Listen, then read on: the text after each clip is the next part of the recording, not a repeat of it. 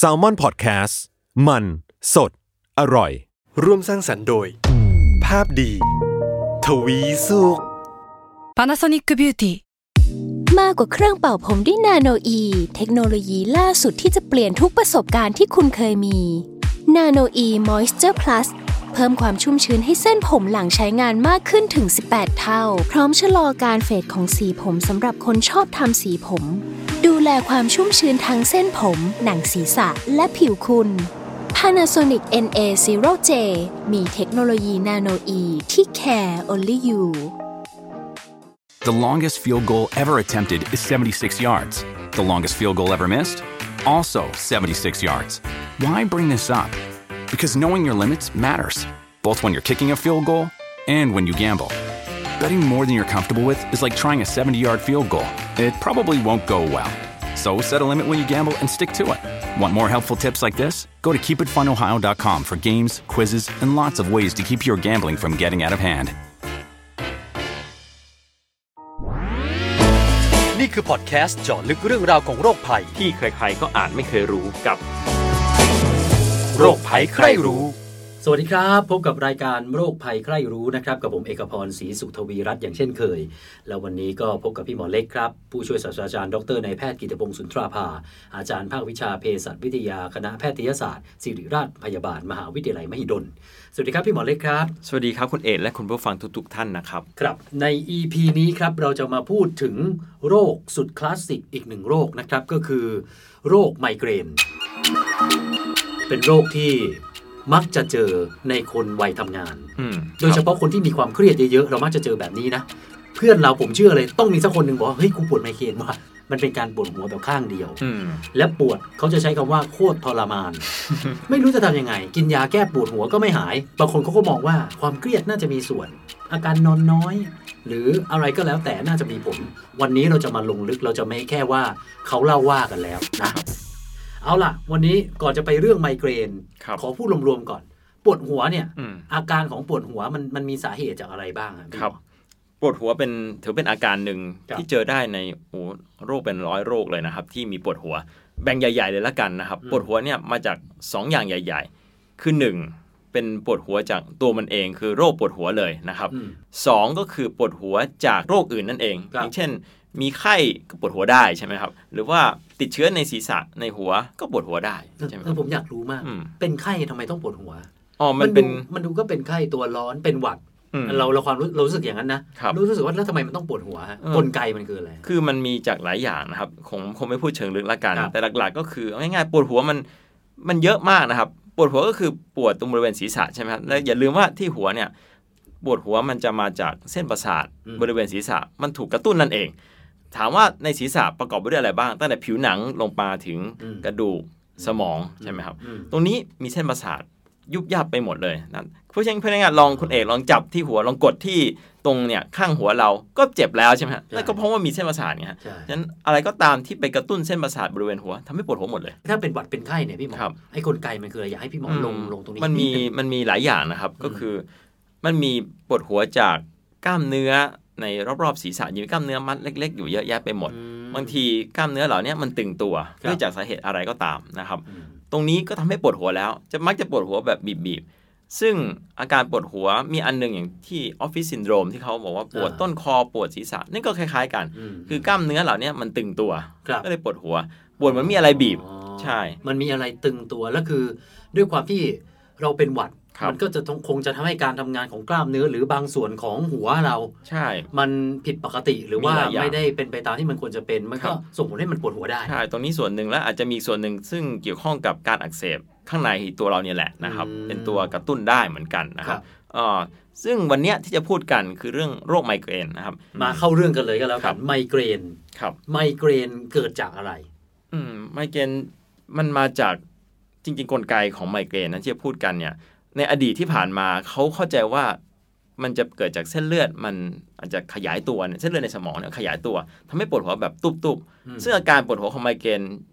จะหลักๆ คือปวดหัวแบบตุบเออๆคนซีกเขาชเดีอยวบบอกใช่ครับเขาชอบบอกฟากซ้ายเลยนะใช่ฟากซ้ายตุบตุบ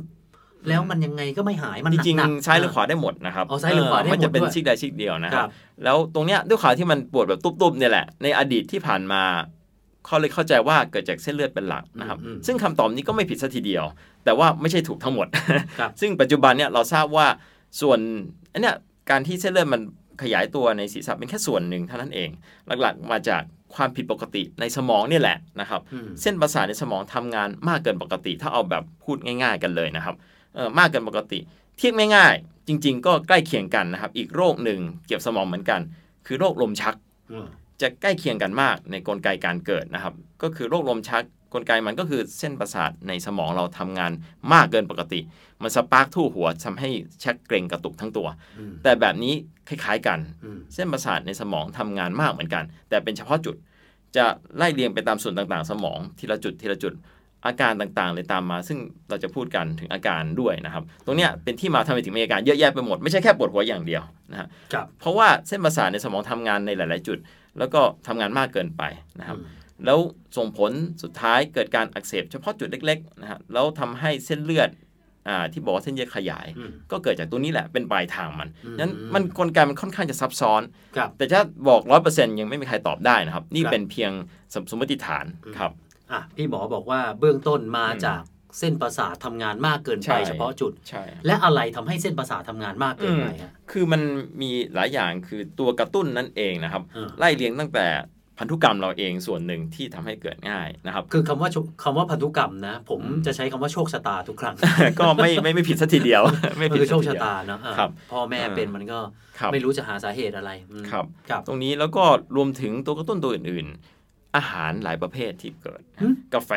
นะครับเออชากาแฟก็เกิดได้นะครับอ๋อเพราะมันบางคกระตุ้นสมอง เออ ด้วยให้มันกลไกตื่นตัวอาจจะไม่มีใครตอบได้ชัดนะครับ ตรงเนี้ยมีส่วนอืมแล้วก็ช็อกโกแลตก็ยังเป็นเลยนะครับช็อกโกแลตจะมีสารบางตัวที่กระตุ้น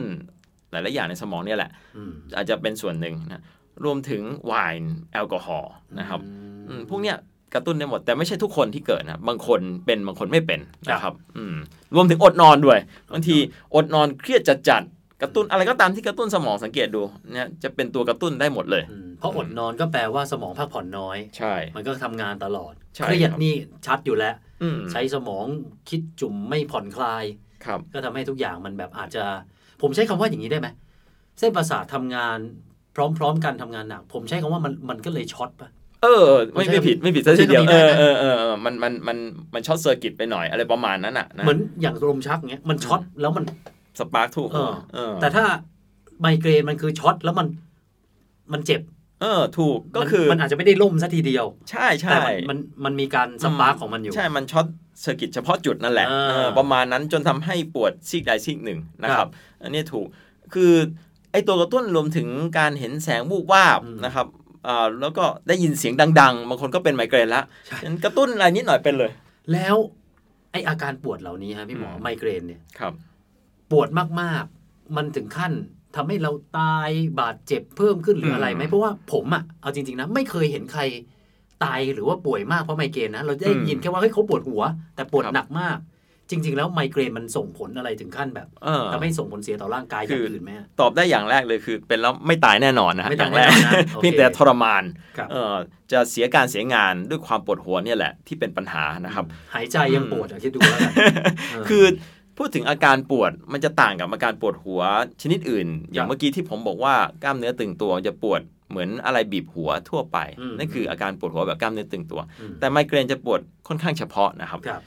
ซึ่งอาการปวดหัวไมเกรนหลักๆ ก็คือปวดซีกใดซีกหนึ่งปวดตุบๆเหมือนอะไรเต้นๆในหัวนะครับ ตรงเนี้ยแต่ว่านอกจากอาการปวดหัวมันมีอาการพิเศษอย่างอื่นด้วยนะครับเขาเรียกอาการนำก่อนปวดหัวนะครับ อาการนำบางคนมีนำก่อนเป็นวันเลยนะครับ อย่างเช่นอ๋อ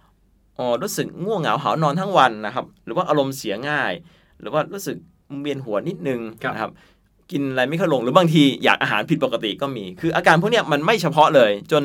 สังเกตไม่ออกว่าเป็นอาการนำของไมเกรนนะครับ มีเยอะเหมือนกันนะครับ สังเกตดูส่วนใหญ่เกิดจากสมองสั่งการหมดเลยอาการเหล่าเนี้ยเออมันดูแบบไม่แผ่วอืมก็ alert ไปเลยอะ ใช่ครัอาบการที่พี่หมอบอกนะอืมไม่ง่วงเหงาหาวซึมก็อยากกินไออยากกินใช่มันดูเป็นอาการกระตุ้นใช่หรือบางคนก็ขึ้นไส้ขึ้นเหียนอาเจียน มีเยอะแยะอาการนำพวกเนี้ยมีบางคนมีเป็นวันเลยนะครับ ก่อนที่จะมีปวดหัวอีกนะครับครับตรงนี้บางคนอาจจะไม่สังเกตด้วยซ้ำนะครับ แล้วก็มาถึงวันที่ปวดหัวอืมนะครับ ณวันที่ปวดหัว บางคนก็ปวดหัวเลย ก็คือปวดซีกใดซีกหนึ่งอย่างที่บอกปวดตุบๆแต่มีส่วนหนึ่งนะครับที่จะเหมือนกับเห็นแสงวูบวาบอืม เหมือนมีระยิบระยับเหมือนหิ่งห้อยนะครับ ก่อนปวดหัวตุบๆ อาจจะหลักแค่ไม่กี่นาทีหรือหลัก อาจจะชั่วโมงหนึ่งก่อน ประมาณนี้จะเห็นแสงวูบวาบก่อนเริ่มจะรู้ละอ่าเนี่ยเป็นอาการแบบก่อนจะเป็นปวดหัวไมเกรนนะครับอืมแต่ว่าไม่ใช่ทุกคนที่เกิดเป็นสักอาจจะยี่สิบสิบเปอร์เซ็นต์มั้งที่เป็นอย่างนี้นะครับเนี่ยอืมมันเหมือนคล้ายๆกับ air conditioner อืมก่อนมันจะเสียนะครับ มันจะเย็นมาก หรือไม่ก็มันจะมีอาการแบบอาการมันมีอะไรนำอยู่สักนิดหนึ่งคุณผู้ชมสังเกตนะอืมแล้วหลังจากนั้นมันจะไปเลยฮะมันจะเป็นอย่างนั้นมือทุกทุกอย่างเนี่ยมันจะมีอาการอยู่โดยเฉพาะอืมไอ้ที่มันเกี่ยวกับการสั่งการ ใช่ คือเพราะว่าจริงๆก็สมองนี่แหละเป็นตัวสั่งการครับใช่ไหมเพราะฉะนั้นสมองมันมีหน้าที่เยอะแยะไปหมดนั้นก่อนที่มันจะช็อตที่ว่าอืมก็เลยจะทำให้เมื่อกี้ผมบอกว่าเส้นประสาทมัน ทำงานมากเกินไปครับแล้วส่งผลมันอยากจะช็อตเป็นจุดๆนะฮะอืมไอ้จุดๆอย่าลืมว่าสมองมีตั้งหลายส่วน ตั้งแต่การเห็นการได้ยินครับนะการรับรสนะฮะการอาจจะหลายอย่าง เพราะฉะนั้นอาการนำเลยเยอะแยะไปหมดเลย บางคนก็เกิดอันนั้น บางคนจะไม่มีเลยก็มีนะครับจะวินิจฉัยมือก็เท่ากับว่ามันก็วินิจวินิจฉัยลำบากมากากคือถ้าเกิดมาแค่อาการนำบอกว่าเป็นไมเกรนคงบอกยาก ส่วนใหญ่จะวินิจฉัยก็พบว่ามี อาการปวดหัวแล้วทั้งนั้นแหละนะครับครับอืผมครับแล้วอย่างนี้จะรักษายังไงฮะเอาเอาปัจจุบันก่อนนะครับปัจจุบันเขารักษายังไง เพราะว่าดูเหมือนกับว่าใครเป็นแล้วอืมเท่าที่ดูจากคนรู้จักเหมือนจะเรื้อรังครับเหมือนกับ โอ้โห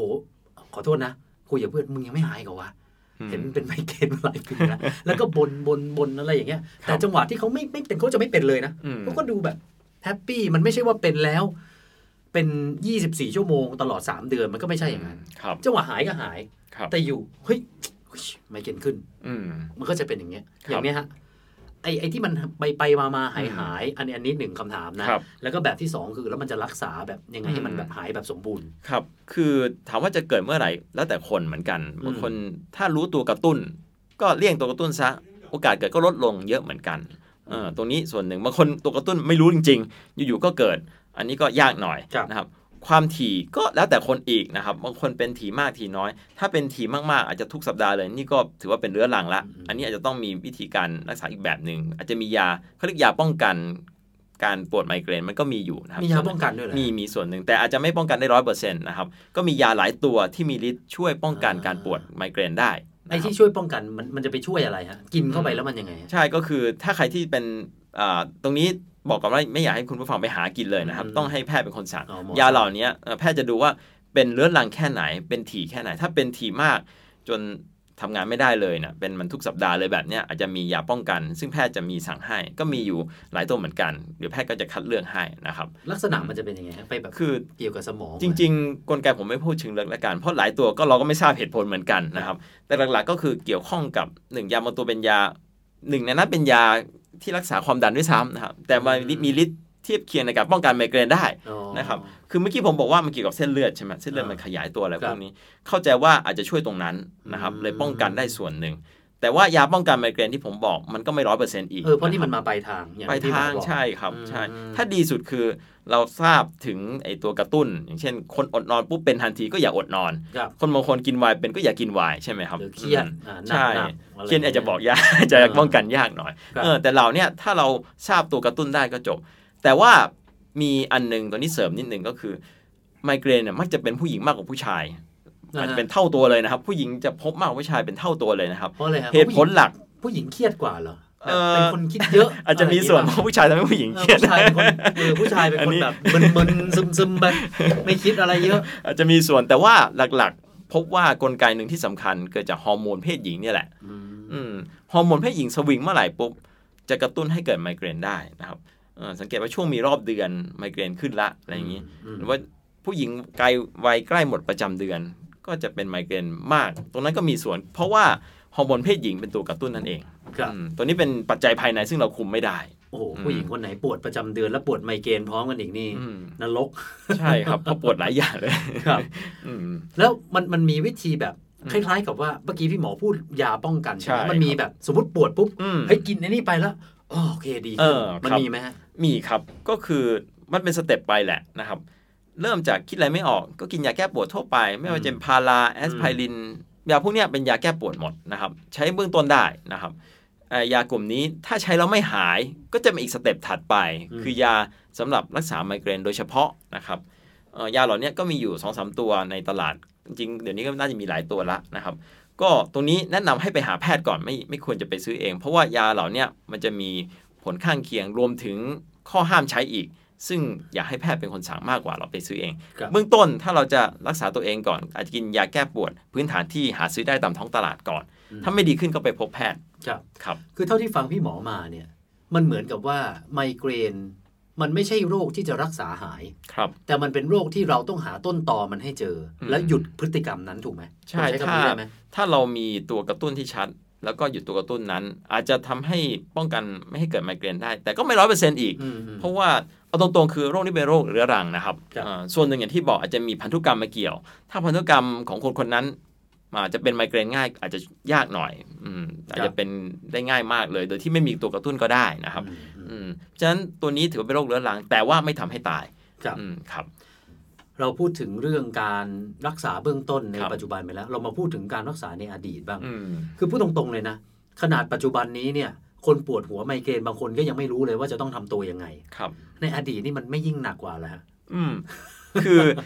ด้วยความที่ปวดหัวเนี่คยรับเมื่อกี้คุณเอกบอกตั้งแต่ต้นเรื่องแล้วว่าปวดแบบทรมานมากใช่ปวดจริงๆนะครับ คนปวดนี่ปวดจริง ๆ คือปวดมากกว่าอาการปวดหลาย ๆประเภทนะตัวเนี้ยเพราะสมัยก่อนเห็นว่ามันปวดทรมานแบบแทบลุกไปไหนไม่ได้ คือขยับนิดนึงก็ปวดมากขึ้นอีกนะจริงๆไมเกรนอะขยับนิดนึงปวดเลยนะครับฉะนั้นต้องอยู่นิ่งๆครับเพราะฉะนั้นปวดหนักขนาดนั้นเนี่ยเขาทำยังไงรู้ไหมในอดีตหลายร้อยปีที่ผ่านมา วิธีการรักษาหนึ่งที่ดูแล้วตกใจมากก็คือเขาจะ ทะลวงหนังศีรษะลงไปเจาะกระดูกกระโหลกแล้วเอาให้เลือดออกเอาคืสอว่านเจาะอะไรเงี้ยเหรอเออก็คือเอาอะไรทุบๆหัว แบบให้เป็นรูอะนะเออเจาะเพื่อเจาะรูในที่หัวนั่นแหละครับเพื่อระบายไอ้สิ่งที่ไม่ดีคือเขาก็เข้าใจว่าด้วยปวดหัวรุนแรงเมื่อกี้บอกซีกใดซีกหนึ่งใช่ไหมครับปวดหัวซีกไหนก็เจาะรูซีกนั้นอะ แล้วก็เอาเลือดไม่ดีออกมา นี่เขาคิดอย่างนั้นโอ้แสดงว่ามันต้องมีอะไรที่มันมันแบบเลือดชั่วเลือดเลว ดังนั้นเอามันออกอะไรอย่างเงี้ยเหมือนมีพิษอยู่ในหัวใช่เขาคิดอย่างนี้เขาใช่คิดไหมแบบนั้นในอดีตนะครับโอ้เออห้ามไปเรียนแบบนะตายได้นะแล้วก็คนเสียชีวิตเพราะเรื่องนี้เยอะมากเพราะติดเชื้อไงมเออแทนที่จะหายจากโรคที่ไม่ควรจะตายแต่ตายเพราะสิ่งที่เข้ามาทำการรักษาโอ้เออพี่หมอผมเห็นการรักษาอืมแบบแบบที่เห็นเพื่อนผมไปทำกันนะครับเฮดมัสซาจอืมคือคล้าย ๆ กับนวดไทยอะครับแต่เขาจะแบบเน้นหัวอย่างเดียวเน้นหัวคอบ่าอืมอืมให้มันรีแลกซ์ ครับ แล้วผมเห็นหลายหลายคนช่วยครับหรืออีกวิธีหนึ่งฝังเข็มอืมเอออย่างเนี้ยเอออยากให้พี่หมอพูดถึครับงสองสองการรักษาแบบนี้เนาะครับ คืออันแรกก่อนก็คือการนวดหรือมัสสาจที่ว่านะครับ ถ้าปวดศีรษะแบบกล้ามเนื้อตึงตัว คิดว่าน่าจะช่วยได้จริง ๆ นะครับ เพราะว่าต้นตอมาจากกล้ามเนื้อจริง ๆ มันตึงตัวนวดผ่อนคลายก็น่าจะช่วย แต่ตัวไมเกรนเองถามว่าช่วยได้ไหมก็อาจจะไม่ได้ไม่ไม่ได้ทั้งหมดแหละนะครับเพราะต้นตอมันไม่ได้เกิดจากตัวกล้ามเนื้อนะครับ มันเกิดจากในเส้นประสาททำงานแล้วมากเกินไปฉะนั้นตรงนี้อาจจะไม่ได้ช่วยเอ่อโดยตรงแหละเผื่อๆไปนวดจะปวดกว่าเดิมอันนี้บอกคงอ่าคงไม่ได้ช่วยโดยตรง ถ้าพูดแบบตามคำตอบโดยตรงนะครับ อาจจะให้เออให้ถ้าถ้าคุณรู้สึกดีอาจจะดีแบบชั่วครั้งชั่วคราวอืมคืออาจจะผ่อนคลายจิตใจเราผ่อนคลายสบายขึ้นอาจจะทางอ้อมมากกว่าอืมคงไม่ได้โดยตรงนะครับอืมและและพวกฝังเข็มอะฝังเข็มจริง ๆ ถามว่าตรงเนี้ยมีงานวิจัยของแพทย์แผนจีนเยอะมากนะครับ ตรงนี้ผมอาจจะให้รายละเอียดไม่ได้ชัดนะครับเพราะผมไม่ได้อยู่ในเรื่องนี้ เพียงแต่ว่าเอ่อแพทย์แผนจีนหลายอย่างมันช่วยได้จริงนะครับเอ่องานวิจัยเขาทำมาเยอะมาก ฝังเข็มนี่เรื่องปวดค่อนข้างชัดนะครับถามว่าจะลองดูได้ไหมก็ลองดูได้ เพราะว่ามันไม่ได้อันตรายอะไรนะครับเอ่อถ้าเกิดคนทำทำอย่างถูกต้องนะครับอืมครับพี่หมออยากฝากอะไรทิ้งท้ายไหมฮะครับสำหรับเรื่องไมเกรน อืมไมเกรนก็ อย่างที่บอกคือมันเป็นปวดหัวแบบค่อนข้างรุนแรงสิ่งใดสิ่งหนึ่งนะครับ ก็คนที่เป็นเบื้องต้นก็แนะนำเอาคำแนะนำก่อนละกันนะครับ เบื้องต้นก็ให้หาที่สงบสงบๆนะครับอ่าไม่มีแสงสว่างจ้าเกินไป หรือว่าเสียงดังเกินไปนะครับ อยู่ที่นิ่งๆ นั่งนิ่งๆ สักพักกินยาแก้ปวดก่อนนะครับ ถ้าดีขึ้นก็จบอืมแต่ถ้าไม่ดีขึ้นก็พบแพทย์นะครับ พยายามอย่าหาซื้อยาอะไรเอง นอกเหนือจากนี้ครับ เพราะว่าเอ่อการรักษาเองเอ่อมันจะอันตรายมากกว่า เพราะยาที่เราทานบางทีเราไม่รู้หรอกมีโรคประจำตัวอะไรนะครับให้แพทย์เป็นคนสั่งดีกว่าอืมครับก็คือนิ่ง ๆ ไว้ก่อนครับหายเองก็โอเคครับแต่ถ้าไม่หายก็หาหมอใช่ครับปรึกษาไปเพราะว่าบางคนยิ่งเป็นยิ่งหนักอืมบางคนเป็นแล้ว ทิ้งไว้มันดีขึ้นครับมันก็แต่ละคนมันก็ไม่สามารถบอกได้จริงอืมและจริง ๆ ปวดหัวมันมีจากหลายสาเหตุด้วย บางทีอาจจะมาจากสาเหตุอย่างอื่นด้วยซ้ำฉะนั้นไปหาหมอก่อนดีกว่าๆถ้าไม่แน่ใจ อาจจะเป็นไปได้นะ คุณครับคิดว่าคุณเป็นไมเกรนแต่อืจมริงๆไม่ใช่ จริงอาจจะไม่ใช่อาจจะเป็นโรคอื่นใช่คุณอาจจะสะบักคุณตึงอยู่ทำให้คุณปวดหรืออะไรก็ได้อืมครับอาจจะเป็นรุนแรงกว่านั้นที่เราไม่รู้เออเพราะว่าอะไรที่มันเกี่ยวกับหัวเกี่ยวกับสมองเนี่ยนะให้ครับคุณหมอเช็คดีกว่านะคครัรับบ เอาละฮะวันนี้เท่านี้นะครับอ่าคุณผู้ฟังอยากจะฝากคำถาม หรือว่ามีอะไรแนะนำติชมรายการของเราเนี่ยส่งมาได้นะครับ ในเพจของ s ซ l m o n Podcast แล้วก็ภาพดีทวีสุข วันนี้ผมกับพี่หมอเล็กลาไปก่อนครับ สวัสดีครับ สวัสดีครับ